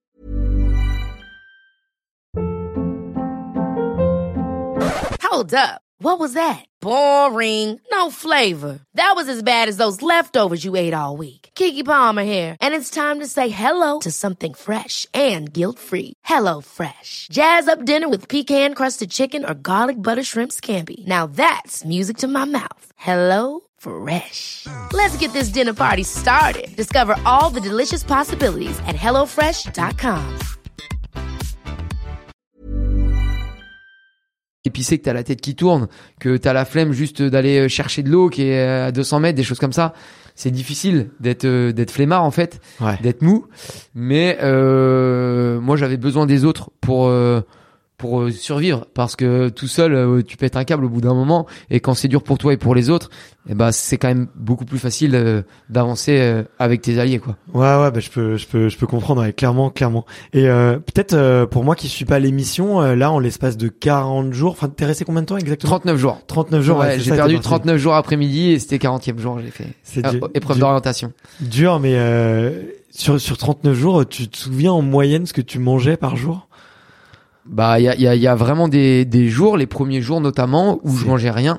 Mais genre, tu manges rien, tu manges... Si, tu manges euh, une coco, Ok. de la coco puisque t'as pas besoin du feu pour le faire. Donc nous on a fait le feu que seulement on a eu le feu au bout de 13 jours. Donc déjà les 13 premiers jours tu peux pas manger de riz. On a mangé des crabes crus. On a mangé euh, sur une épreuve de confort qu'on a gagné, donc euh, des frites. Je pense que c'était les frites les plus dégueulasses de toute ma vie et pourtant c'était les meilleures. Euh, et, et du coup pour pas qu'il y ait de de, de voilà d'animosité, euh, le but c'est qu'on prenait une frite chacun notre tour parce que sinon il y en a un qui allait peut-être en manger deux pendant que l'autre allait en manger une. Parce que moi en fait mes frites je les mangeais euh, une frite ça me faisait je sais Tu pas une dévoré. minute tu vois. Non non pas du tout. J'y allais vraiment doucement, vraiment petit bout par petit bout pour vraiment avoir la sensation de mâcher alors qu'il y en a les qui les mangeaient plus vite. Donc euh, du coup moi j'en voulais le même nombre. Donc quand eux ils avaient fini de manger moi il m'en restait et j'étais trop content de me dire que je mangeais et qu'ils avaient terminé tu vois. Donc euh, mais vraiment il y a des vraiment des jours où on mange rien. Après il y a des moments où euh, euh, tu peux gagner une épreuve de confort donc tu vas manger. Tu te rends compte que en fait dès que tu manges au final ton estomac il est tout petit et, et qu'en fait tu t'as très vite plus faim quoi et t'as mal au ventre. Ok. mais Ouais. non on, on mange rien. En vrai c'est ce qu'il y a de plus dur. C'est horrible. Et c'est dur euh, le retour un peu à la vraie vie justement là pour l'estomac de se remettre avec un rythme un peu plus normal. euh, euh, tu vois, moi j'ai fait j'ai fait des, des séances de jeûne, tu vois, sur sur plusieurs jours et et c'est vrai que tu sais, on te dit toujours faut revenir doucement euh, avec des jus et tout, mais quand t'as trois jours c'est rien à côté de toi, tu vois. Mais euh, mais je sais que moi au bout de trois jours déjà j'avais des alus, j'avais envie de manger un peu un peu dans tous les sens. Quoi qu'au bout du troisième jour ça va, tu vois, tu commences un peu à, t'habituer à Mm. t'habituer. Mais euh, mais tu vois, oui, on, si on avait mis un énorme plat devant moi, je l'aurais je l'aurais englouti quoi, et je me serais sûrement fait mal au ventre quoi. Mais Ouais, mais c'est ça la consigne, c'est de manger plusieurs fois par jour, mais des petites quantités. Ouais. Ce que absolument personne ne fait. Euh, tu te jettes sur euh, la nourriture, tu, tu normal, dévores. ouais. J'allais au resto, je mangeais deux, trois plats, mais des trucs de fou. Je mangeais, je mangeais jusqu'à ne plus en pouvoir. Euh, brûlure d'estomac, crise de foie. Euh. Vraiment à avoir mal au ventre, euh, avoir le ventre super gonflé et recommencer une fois que ça va mieux. Quoi. Donc, non, non, très compliqué. J'ai fait une hépatite C euh, en rentrant. J'avais le foie d'un alcoolique, des gamma GT, etc. qui avaient explosé. Ah ouais. Vraiment le foie d'un alcoolique, alors que j'avais pas bu depuis au moins deux mois. Donc, Ouais. euh, donc non, non, très, très, très compliqué euh, le retour. Les gens parlent fort, la vie va vite. Il y a des écrans. Les gens, ils sont tous sur leur téléphone. Ils finissent pas leur assiette. Euh, Voilà, c'est des choses où tu te dis ah ouais, c'est, c'est vrai, c'est comme ça quoi. C'est, c'est vraiment compliqué. C'est dur de s'imaginer mais il faut le vivre pour le comprendre. C'est très compliqué de revenir, euh, Ouais. revenir à la vie et, et de voir qu'en fait, euh, on a tout ce qu'on veut et on profite même pas assez des gens en soi euh, Ouais, et de vrai. tout ce que la vie a à nous offrir. Mais justement, tu vois, c'est sur euh, sur l'après. euh, Qu'est-ce que tu l'as déjà un peu évoqué, tu vois, ça t'a fait un peu relativiser sur le monde, mais en quoi ça ça a bonifié ton comportement et ta façon de voir la vie et et, et de la croquer à pleines dents? Euh, en, en, ré- en réalité, je pense pas avoir changé. Euh, alors, j'ai un peu changé de vie, mais je veux dire, j'ai pas changé ni ma mentalité. Je suis toujours le même qu'avant Colanta. Ça a pas, on va dire, changé euh, euh, ma vie directement, euh, dans le sens où euh, bon, j'ai toujours les mêmes potes, j'ai toujours la même compagne, j'ai eu un enfant depuis. Enfin voilà. Tout est cool, j'ai un rapport quand même assez différent avec la nourriture. Maintenant, après chasse le naturel, il revient au galop, les écrans, les téléphones, etc. Bien sûr que je suis, Mm. comme tout le monde, beaucoup trop dessus. Euh, mais euh, à proprement parler, euh, j'ai pas changé de vie. Euh, maintenant, je, je savais déjà, j'avais déjà fait des voyages auparavant et j'avais déjà pris conscience de la chance qu'on avait. Et je me suis toujours dit qu'on avait énormément de chance de de pas avoir faim, euh, d'avoir tout ce qu'on voulait, de dormir dans un lit, etc. Pour avoir voyagé un peu au Cameroun, au Pérou, au Brésil. Voilà, j'ai déjà vu ça. Euh, maintenant, effectivement, après, par contre, ça a été un accélérateur de vie Colanta dans le sens où où je suis avec toi aujourd'hui et que peut-être que si j'avais fait Koh-Lanta- pas fait Colanta, je serais sûrement pas là, quoi. Donc, euh, Ouais, par exemple. mais euh, bah qui sait moi je dis euh, Non, bien je- sûr, mais... tu sais on y a on sait pas de quoi la vie euh, ce que la vie Exactement. propose. mais Mais en tout cas, c'est sûr que j'aurais sûrement pas écrit un livre. Ça, c'est incroyable. Ok, bah tu, tu vas me raconter juste après. et il y a, il y a d'autres choses effectivement. Tu vois, il y a effectivement une part de, de célébrité. J'imagine que que euh, il y a peut-être aussi des marques qui commencent à t'approcher parce que les réseaux sociaux explosent, euh, sonnent un peu dans tous les sens. Euh, c'est euh, il y, a- certains il y a certains tu vois membres de télé-réalité euh, ou euh, qui disent qu'ils l'ont pas très très bien vécu tu vois cette espèce de sortie de l'anonymat tu vois où où personne te connaît ou enfin tu vois euh, tes amis ton cercle te connaît euh, effectivement t'es dans une autre dimension parce que t'as eu des millions de spectateurs de téléspectateurs. Euh, toi comment tu l'as vécu un peu euh, cette tu vois cette cette transition euh, tu vois j'ai l'impression que tu le vis bien et et que tu croques la vie à pleines dents et que c'est c'est plutôt cool et et que même t'en profites pour te lancer des défis encore plus euh, chouettes. Euh, mais est-ce que ouais il y a eu des moments un peu moins bien ou ou euh, ou au contraire tu vois des des moments géniaux quoi de, depuis? Alors, moi, je le vis très très bien, vraiment. hein, je... Alors moi, j'avais une une petite notoriété sportive, on va dire, au niveau local euh, et national par rapport au sport, mais vraiment légère, on va dire, par rapport à ce qui m'attendait. J'étais pas prêt à ça. Il faut savoir qu'en fait, Colanta, il y a cinq ans en arrière, c'était énormément diffusé, mais les gens de Colanta étaient pas du tout suivis sur les réseaux. Et une fois que Colanta était terminé, euh, ils reprenaient leur vie et personne vivait de cette image, pas comme euh, dans la télé Enfin, ça reste une télé-réalité, hein, attention, mais euh, pur et dur, je parle des chaînes du câble par exemple, où là, c'est des vraiment directement des influenceurs euh, Ouais. euh, pur et dur. Colanta, en fait, les gens qui faisaient ça. Pas du tout. inconnus, ouais. Et, et, essayer de me, de me, de me dire dans les 20 premiers, 30, enfin 15 premiers gagnants de Colanta, qui on a vécu derrière, qui a, a réussi à vivre de sa notoriété, alors qu'il y avait beaucoup plus de téléspectateurs même avant, parce qu'il n'y avait pas le câble. Mais il y a quelque chose qui a tout changé, qui s'appelle euh, le Covid. Mm. Et euh, pendant le Covid, il y a eu une saison de Colanta, il y avait plus de sport, il y avait plus rien à la télé, plus rien passé, et il y a eu Colanta, et il y a eu euh, Claude, euh, le héros de tout un peuple pendant euh, pendant le Covid, puisque tout le monde s'est mis à regarder, les audiences ont ont explosé. Lui était vraiment sportif et a, a vraiment aidé le programme euh, sur le moment là à exploser. Et c'est de là qu'est arrivé euh, la tendance sur les réseaux sociaux. Et du depuis ce Colanta là où euh, beaucoup ont été suivis sur les réseaux sociaux, moi je suis arrivé derrière. Et d'ailleurs l'histoire elle est incroyable, c'est que les gens se rendent pas compte, mais moi je tourne en 2019 ouais. Fin 2019, je rentre, on nous dit normalement c'est trois mois après, je rentre en me disant, euh, le 5 décembre, je rentre en me disant, au mois de mars, je passe à la télé, et là ils nous disent, le Colanta qui devait passer en septembre, il n'est pas passé, il passe en mars, vous vous attendez le mois d'août. Donc ça veut dire que je regarde Colanta à la télé, ouais avec des gens qui sont même pas au courant que j'ai fait Colanta, tu vois, et je regarde en disant que moi j'ai fait Colanta, et que personne ne sait. Horrible. Vraiment, c'était le très très long. ok Donc voilà, euh, voilà, c'était un peu pour le côté réseau. Et donc en fait, moi tout ça pour dire que quand j'ai fait Colanta, je m'attendais absolument pas euh, à euh, ce côté médiatique. Hmm. Alors je savais que j'allais être connu dans la rue, forcément un petit peu au début en tout cas, mais je m'attendais pas à pouvoir vivre derrière de cette notoriété. Euh, et en plus, moi, il y avait quand même le confinement aussi sur mon Colanta, donc j'ai pas pu en profiter directement. Je pouvais pas sortir euh, pour voir euh, un peu comment ça se passait dehors. Donc j'étais très très déçu sur le moment. Et en fait, je pense que ça a été au final un mal pour un bien, puisque vu que c'était confinement, les gens pouvaient pas sortir, mais du coup regarder la télé. Donc se m'ont suivi aussi sur les réseaux. Et je Ouais. pense que c'est pour ça que les gens du Covid ont eu une communauté plus importante parce qu'on a été plus suivis. Ok. Et donc aujourd'hui, en fait, bah voilà, je récolte un peu euh, ce qui s'est passé au moment du, du confinement. Ouais. Euh, et du coup, pour répondre à ta question, désolé, je parle beaucoup, hein, faut me le dire. Ah, mais vas-y, Ah, se mais il y a plein de Ouais. choses à raconter, c'est Je- incroyable. Je te l'ai dit, je te l'ai dit, faut être bavard ici. Et euh, non, non, en vrai, moi, moi, sincèrement, je le, je le vis très bien, et c'est surtout que grâce à ça, j'ai j'ai des opportunités qui sont juste incroyables qui m'arrivent. Voilà, bah, on va en parler, mais sur mes dernières courses et celles que je prépare aussi, euh, c'est des choses que j'aurais jamais pensé faire, mais parce que voilà. Les opportunités, les marques, etc. Euh, moi, je suis contrôleur à la SNCF de base, donc là, je me suis mis euh, à dispo euh, parce que du coup, euh, j'arrive à vivre du coaching, j'arrive à vivre de mon image, euh, et à côté de ça, du coup, j'ai eu une petite fille il y a, il y a 16 mois, et du coup, j'arrive à en profiter aussi. Donc, euh, moi, je, je, je m'éclate, et je pense que c'est pour ça qu'aujourd'hui, j'ai la chance de continuer. Ça veut dire que moi, ça fait deux ans. Ouais. Et là où tout le monde euh, commence à retomber un peu dans l'anonymat et plus de contrat, moi ça continue parce que je pense que les gens voient que je m'éclate et que je kiffe et Ouais. que du coup c'est naturel en fait. C'est pas, c'est juste ouf tout ce qui m'arrive en fait. C'est top et je remercie en fait tous les gens tout le temps de. Je trouve ça dingue en fait. C'est ouf. Ouais, ouf. ouais. Mais euh, en plus, il y a un peu, euh, euh, je trouve que, enfin, justement, tout à l'heure, tu me disais ouais, pour être, pour faire Colanta, faut pas forcément être sportif. Mais c'est vrai que les, les sportifs que j'ai en tête, euh, tu vois, ont tous bien rebondi, tu vois, euh, justement parce que euh, il y a eu, ils ont transformé juste ce- côté euh, euh, épreuve difficile euh, qu'ils ont mêlé avec euh, leur passé sportif.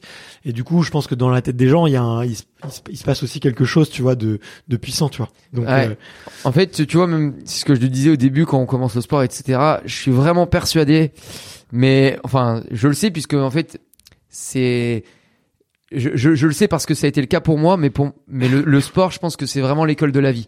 Et en fait, les, les valeurs que tu diffuses quand tu fais du sport, tu vois que ça soit le dépassement de soi, le courage, le respect, euh, etc. C'est des choses dans la vie de tous les jours que tu retrouves et que les gens euh, ont envie de voir. Ouais. Et quand tu transpires ce mode de vie qui est euh, le sport, l'école de la vie, etc. Eh bah, il y a une accroche. Il se passe quelque chose.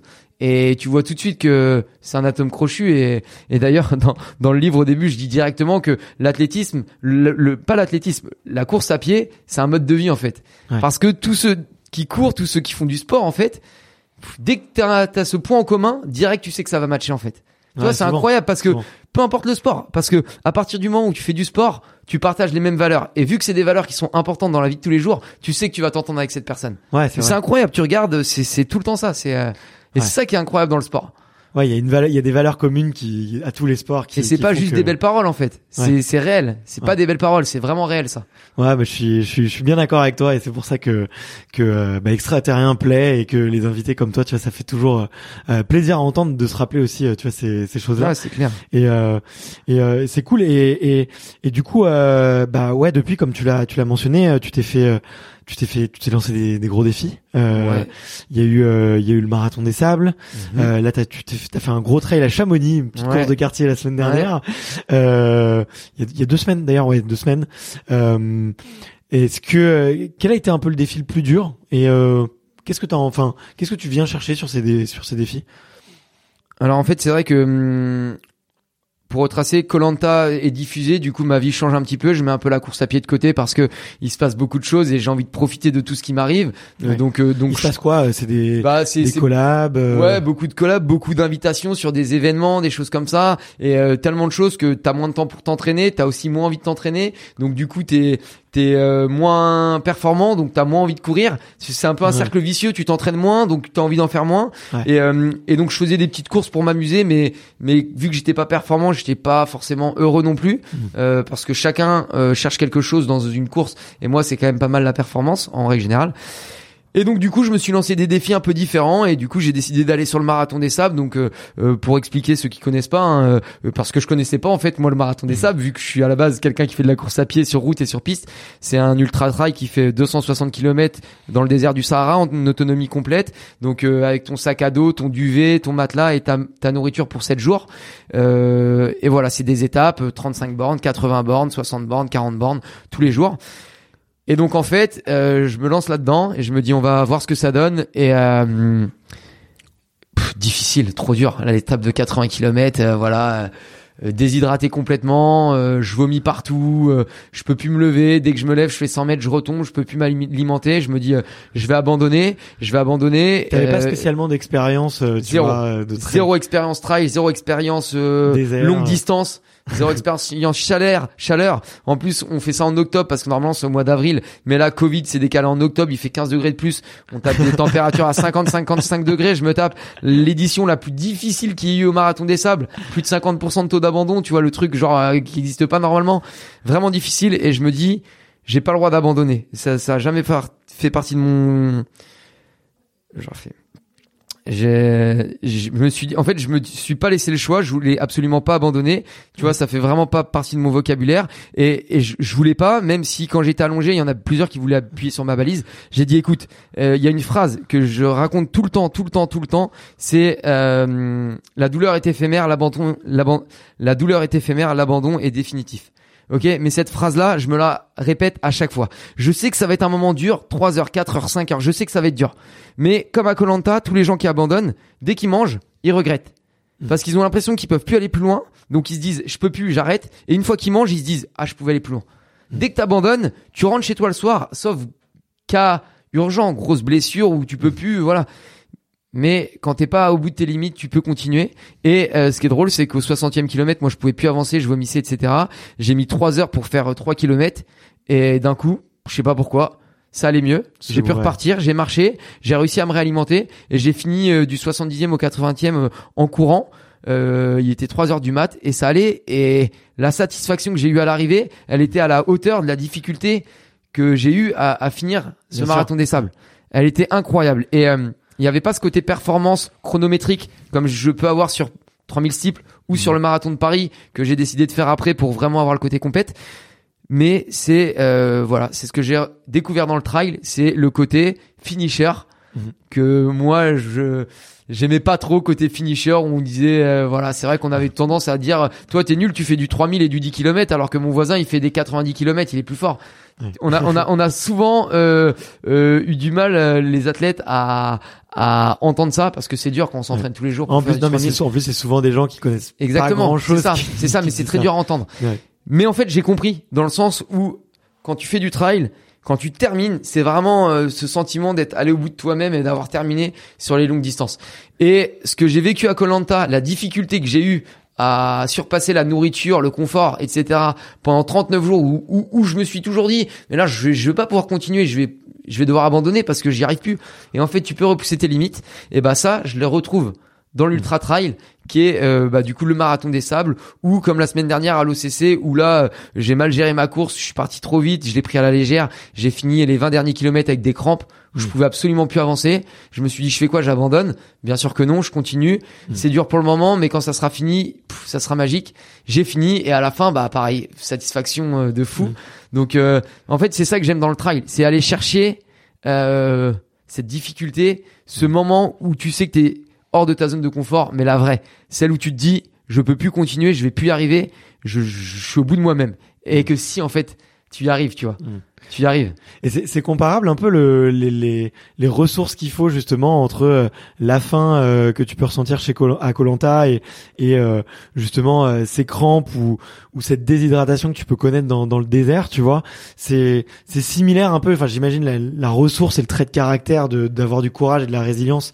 Ça, c'est la même chose, tu vois. Il y y a eu des je sais pas, t'y as repensé justement à ces moments, euh, à ces moments durs dans Colanta ou? En, en fait, je, je me dis vraiment, hein, je le dis clairement, je pense que euh, je pourrais jamais avoir quelque chose de plus difficile que Colanta. Vraiment, c'est la chose la plus difficile, je pense, qui puisse exister, être privé de nourriture, de confort, de, de ses proches, de tout pendant euh, 40 jours, 50 jours, parce que ça avec le voyage, etc. côté quoi. que maintenant, je dirais pas que ça me semble facile, mais dans les moments où je me dis mais qu'est-ce que je fous là quoi? Parce que tu te le dis, Tout le monde. qu'est-ce que je fous là? Plus jamais, euh, ça sert à quoi de faire ça? Euh, J'ai rien à prouver à personne. Je m'embrouille tout seul, je suis énervé contre moi, à me dire pourquoi tu te mets dans ces situations-là? Regarde, t'es en train de vomir au milieu du désert, la, la gueule dans le sable, et et t'es content. Et en fait, voilà, euh, je vais chercher ça au final. Et dès que j'ai terminé, tu vois, je me dis, ah, c'était incroyable quand même cette sensation de se dire que tu peux plus avancer et que tu termines, tu vois.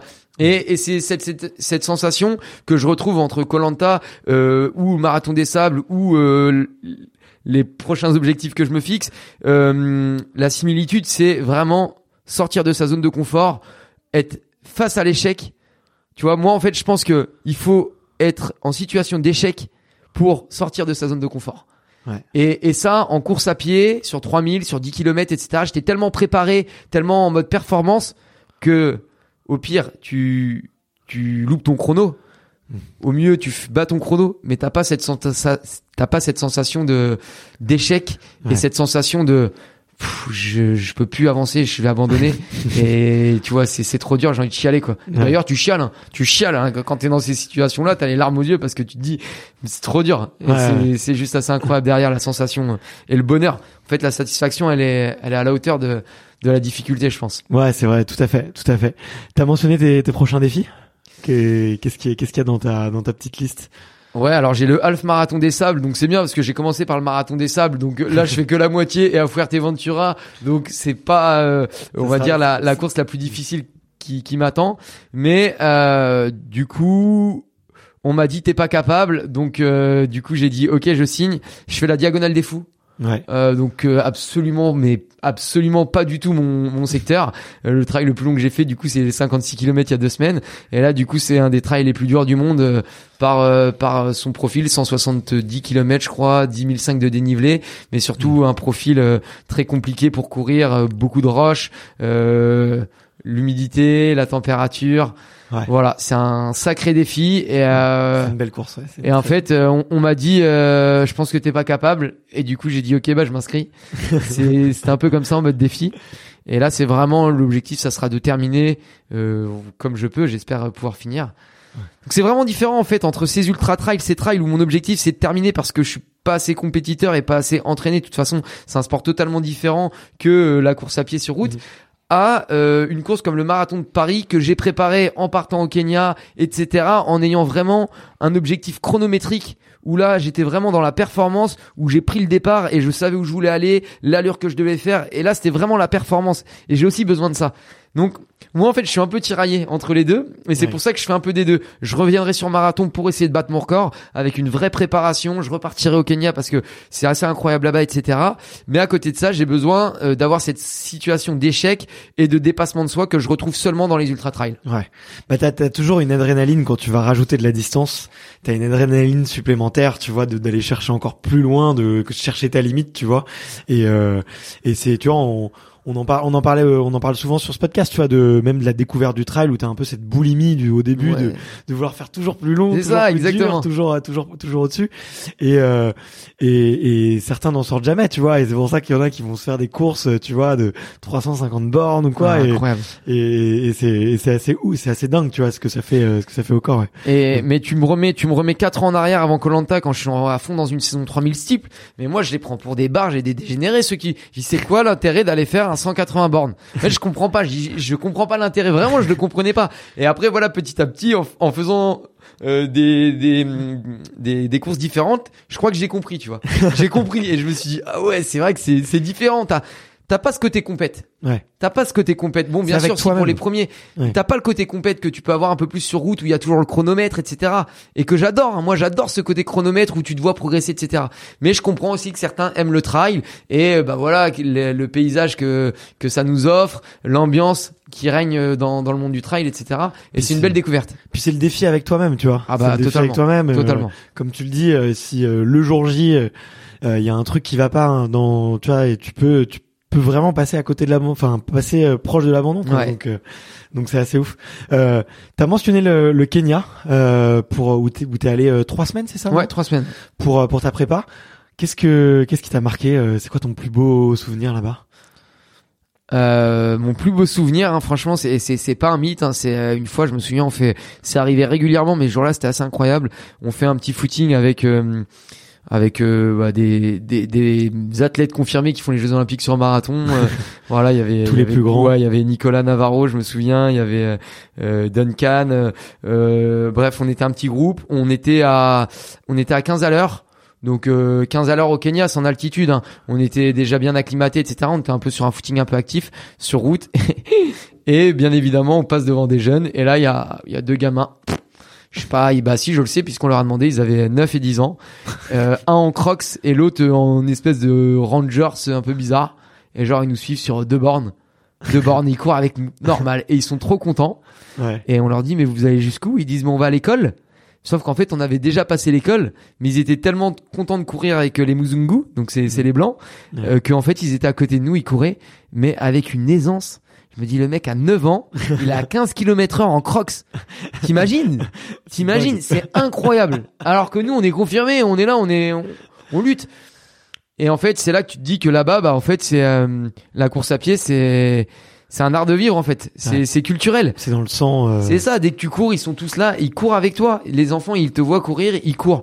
Tout le monde court. Le seul sport, c'est ils courent. Le matin, tu, tu- toi, tu vas au marché. Et bah, eux, tu vas euh, tous les mardis matins et les jeudis matins.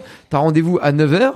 T'arrives à 9h, il y a 100, 200 personnes qui sont là, juste du village, hein, pour courir, pour faire un fartlek. Et il y en a un, il dit, bah, aujourd'hui, on va faire euh, 20 fois une une. Et voilà. Et ça part. Et, et c'est mais un boxon. Derrière, ils ont pas de montre, donc ça finit au seuil parce qu'en fait, euh, ils ont plus les bips, etc. Donc euh, c'est incroyable. C'est vraiment euh, c'est culturel. Et ça, c'est vrai que bah voilà, c'est ça transpire la course à pied là-bas. Euh, c'est vraiment génial. C'est euh, c'est c'est vraiment chouette. C'est en altitude. Il y a beaucoup de parcours pour courir, très très vallonné. Donc, euh, donc ça permet quand même de beaucoup travailler. Par contre, c'est vrai qu'il faut pas regarder les allures par rapport à la France, quoi. Ça n'a rien à voir puisque chaque footing est difficile. Le moindre footing de récupération, ça monte, ça descend en altitude, donc c'est difficile.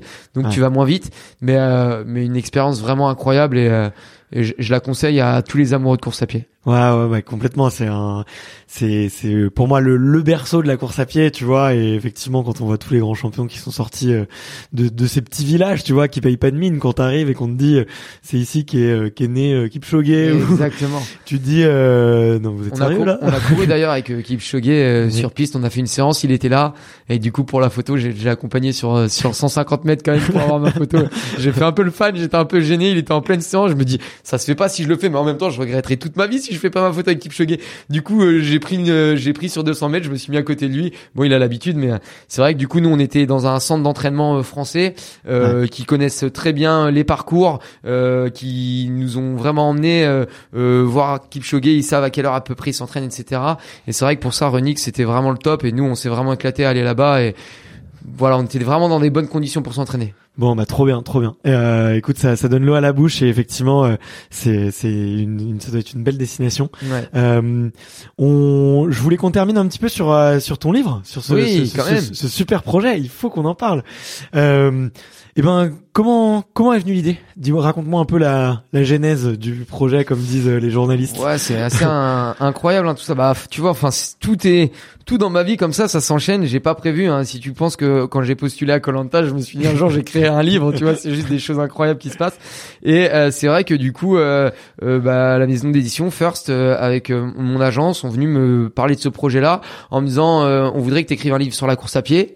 Je les ai regardés, j'ai cru que c'était une blague, vraiment. Je me suis dit ah ouais, mais là écrire un livre, euh, c'est compliqué. Et ils m'ont dit pense sérieusement au projet. On veut vraiment que tu apprennes à, aux gens à courir indirectement, que tu leur donnes tous les tips, etc. Et le but, c'est que ils lisent ton bouquin et à la fin, ils sont capables d'aller courir presque. Donc euh, j'ai trouvé le, le projet euh, assez intéressant et motivant, même si je savais pas trop comment faire. Donc euh, moi j'ai un ami qui s'appelle euh, Julien qui avait déjà écrit deux livres. Euh, voilà, on a un, un très très bon ami en commun. On s'est rencontrés, je lui ai parlé de ça. Lui m'a dit t'inquiète, c'est facile à faire, etc. Il avait fait euh, un livre sur la nutrition et sur le sport, donc quand même très très cohérent. Et, euh, et je lui ai dit écoute, si t'es partant, on se lance dans l'aventure ensemble parce que moi je vais avoir besoin d'être épaulé. Et, et on s'est lancé comme ça. J'ai rappelé la maison d'édition, j'ai dit ok, feu, je vous présente Julien. On a fait une visio, ça a matché. Et puis voilà, c'est parti et on a écrit ce, ce livre ensemble. Euh, très très dur hein, d'écrire un livre, très très dur. Euh, un écrivez sacré euh, un livre sur la course à pied, c'est pas facile euh, parce que mon entraînement, c'est pas euh, l'entraînement que je mets dans ce livre-là, puisque le but du livre, c'est pas comment courir un marathon en 2h27. Euh, le but, c'est vraiment de toucher tout le monde. Et voilà, je te dis que je commence euh, ce livre en disant euh, euh, les motivations pour courir euh, et en expliquant toutes les valeurs que procure la course à pied et où tout le monde euh, pourra se retrouver dedans en se disant ah ouais c'est exactement ça si vous n'arrivez pas à mettre des mots sur vos pensées pourquoi vous courez pourquoi vous aimez ça et pourquoi vous aimez les gens qui couraient bah, vous allez retrouver des buts et après bah voilà ça commence euh, comment courir les premiers pas comment s'équiper où courir euh, et puis au fur et à mesure comment progresser avec du fractionné des séances type, du renforcement musculaire, un plan de nutrition. Après, j'ai fait un petit plan de course à pied. Ouais. Donc voilà, au fur et à mesure, on a mis des choses là- dedans, dedans, et puis voilà, le bouquin devenait de plus en plus intéressant.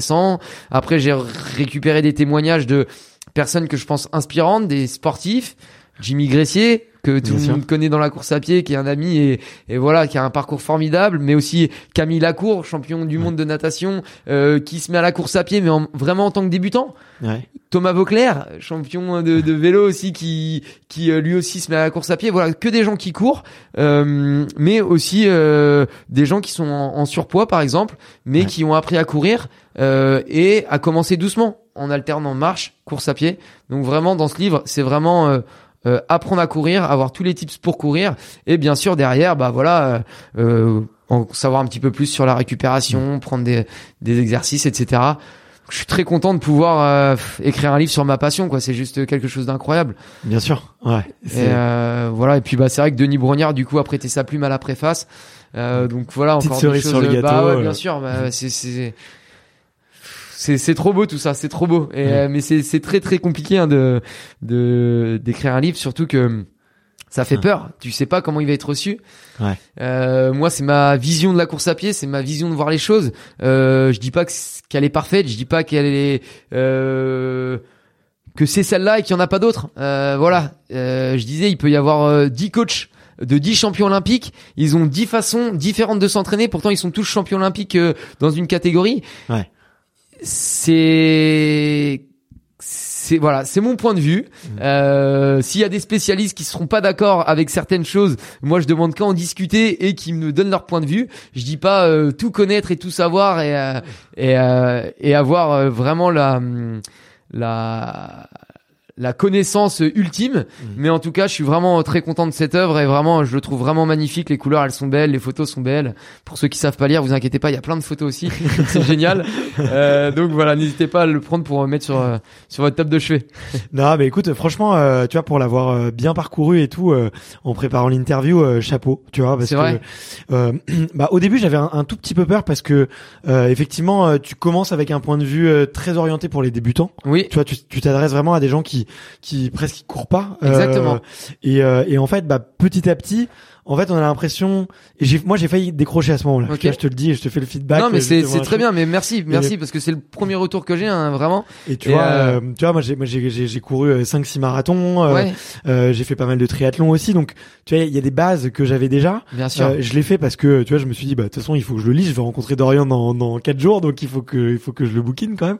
Et euh, plus ça avançait, plus euh, effectivement euh, bah, j'étais euh, surpris et agréablement parce que il y avait euh, des nouveaux savoirs et en fait plus t'avances dans le bouquin, plus t'apportes des nouvelles connaissances et et, et tu et plus tu ajoutes de l'information.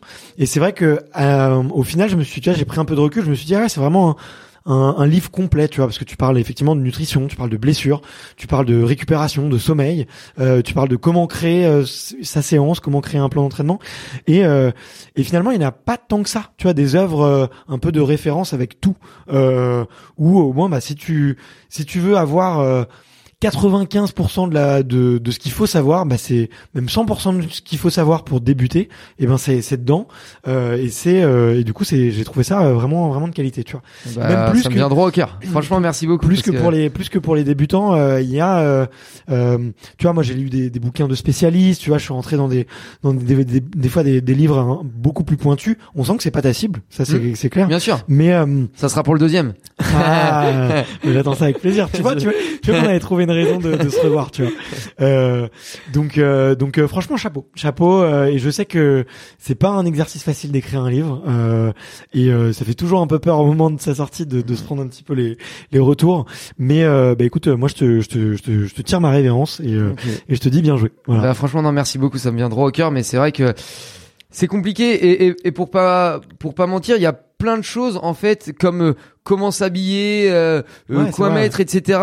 Ou courir. que j'avais même pas mis moi dans le livre en fait tellement ça me paraît normal Ouais. et c'est vrai qu'il y a bah voilà il y a des gens euh, là la maison d'édition qui relisent etc oui mais comment on fait pour euh, s'habiller?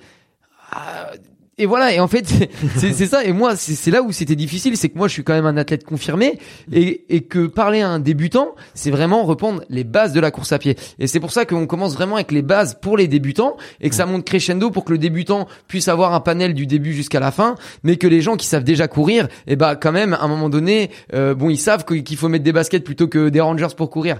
Mais euh, au bout d'un moment effectivement j'espère leur donner en tout cas euh, des tips et euh, certaines euh, certaines euh, euh, comment dire euh, Clé. euh, clés, voilà, certaines clés pour progresser, etc.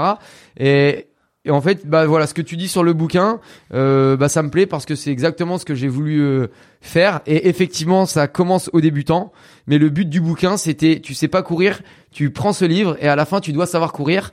Et, euh, et je pense que si tu sais déjà un petit peu courir, eh bah euh, tu pourras quand même trouver des choses. Maintenant, si tu fais déjà les Jeux Olympiques, effectivement, ce bouquin n'est pas ta cible, mais pour me faire plaisir, tu peux quand même l'acheter. pour, l'offrir, pour l'offrir. euh, Exactement. Non, non, vois, mais vraiment, c'est. Ouais, moi j'ai pensé à ça. sou- Souvent, euh, tu vois, le les. euh, moi j'ai beaucoup aidé, euh, tu vois, j'ai, euh, des hum, des auteurs, enfin plus des, des infopreneurs qui écrivaient des livres, justement un peu à les marketer et à comprendre euh, comment.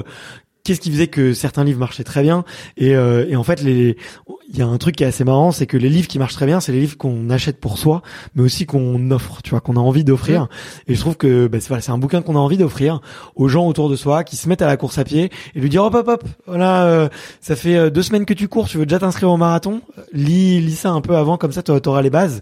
Euh, et du coup, euh, bah écoute, c'est tout ce que je te souhaite. Donc euh, si, ouais, vous, merci. si vous avez des gens autour de vous qui commencent la course à pied ou qui veulent s'y mettre, euh, et ben voilà, vous savez, euh, vous savez quoi leur offrir, ça leur fera un, un, un beau cadeau pour ça Noël. sera vraiment utile. Je le pense sincèrement parce Ouais. que vraiment les choses que que j'ai que j'ai écrit, je les écris euh, avec euh, avec le cœur et avec euh, toute la passion et le, le savoir que je peux avoir sur la course à pied que je pratique depuis des années. Et euh, je pense vraiment et je le sais puisque moi je suis quand même aussi euh, coach sportif, donc Ouais. j'entraîne des gens et donc euh, j'entraîne de tout niveau et euh, et voilà ce que je dis à mes athlètes, c'est exactement ce que je dis dans le livre. Donc euh, voilà, je pense vraiment que ça peut être utile et euh, et voilà en plus il en plus il est cool, il est beau. Ouais, Il est beau. Bon, ouais, écoute, euh, euh, l'heure a bien tourné, tu vois. Ouais, on bah, n'a ça pas, pas eu le temps de faire tous les sujets, mais euh, bon, c'est déjà quand même bien, bien régalé. et- et euh, et t'as dégagé une énergie de dingue donc je suis sûr que que les auditeurs vont adorer et qu'ils auront envie de peut-être de retrouver le le cette passion et cette fougue dans dans dans, dans ton livre J'espère si, si, si vous m'écoutez, la prochaine fois que vous me voyez sur une course, vous venez me voir et on discute ensemble avec grand grand plaisir. Vraiment, sincèrement. voilà mais je, je peux vous confirmer Lorient de Dorian pardon est, est hyper euh, accessible et, et n'hésitez surtout pas euh, vraiment à, à aller le croiser ou même à lui envoyer un petit message sur les réseaux Avec grand Ça fait toujours plaisir, euh, comme on dit. Euh, on arrive à la fin de cette interview et comme tu le sais, euh, il y a la dernière question, c'est un, c'est un peu un passage de, de flambeau, tu vois, mais c'est plus, enfin, c'est pas vraiment un passage de flambeau, mais plus un passage de micro. Euh, et c'est de savoir quelle est la, la, la prochaine extraterrienne et le prochain extraterrien que tu me recommandes d'aller interviewer justement pour pour parler un peu euh, performance, pourquoi pour- pourquoi pas parler euh, Colanta, pourquoi pas euh, parler trail ou, ou marathon des sables, peu importe. Mais quelles seraient tes, tes recommandations pour des interviews inspirants, inspirantes et pleines d'énergie? Eh ben, je vais te donner deux personnes qui cochent toutes ces cases. Euh, la première, elle nous a fait vibrer euh, récemment euh, sur euh, l'UTMB, l'Ultra Trail du Mont Blanc. Euh, c'est Mathieu Blanchard. Euh, vraiment, si si tu peux le rencontrer, ce mec-là est super inspirant. Euh, on s'est connu sur Colanta, mais euh, c'est pas là où où il a fait parler de lui. C'est vraiment par ses performances de trail.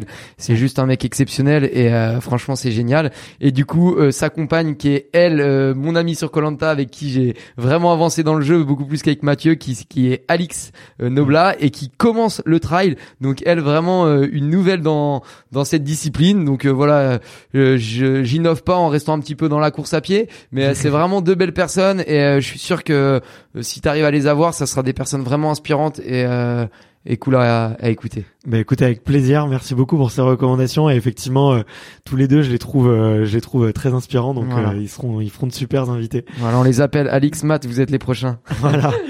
Euh, merci beaucoup Dorian pour euh, ce plaisir. super moment, c'était vraiment cool. Euh, euh, T'as une énergie de dingue, très contagieuse et tout, donc ça fait ça fait plaisir.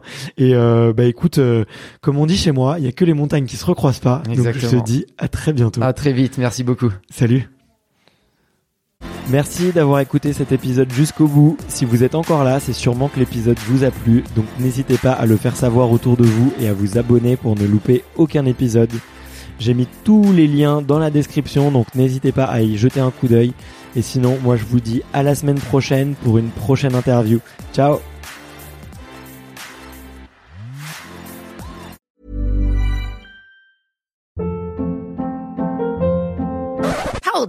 What was that? Boring. No flavor. That was as bad as those leftovers you ate all week. Kiki Palmer here, and it's time to say hello to something fresh and guilt-free. Hello Fresh. Jazz up dinner with pecan-crusted chicken or garlic butter shrimp scampi. Now that's music to my mouth. Hello Fresh. Let's get this dinner party started. Discover all the delicious possibilities at hellofresh.com.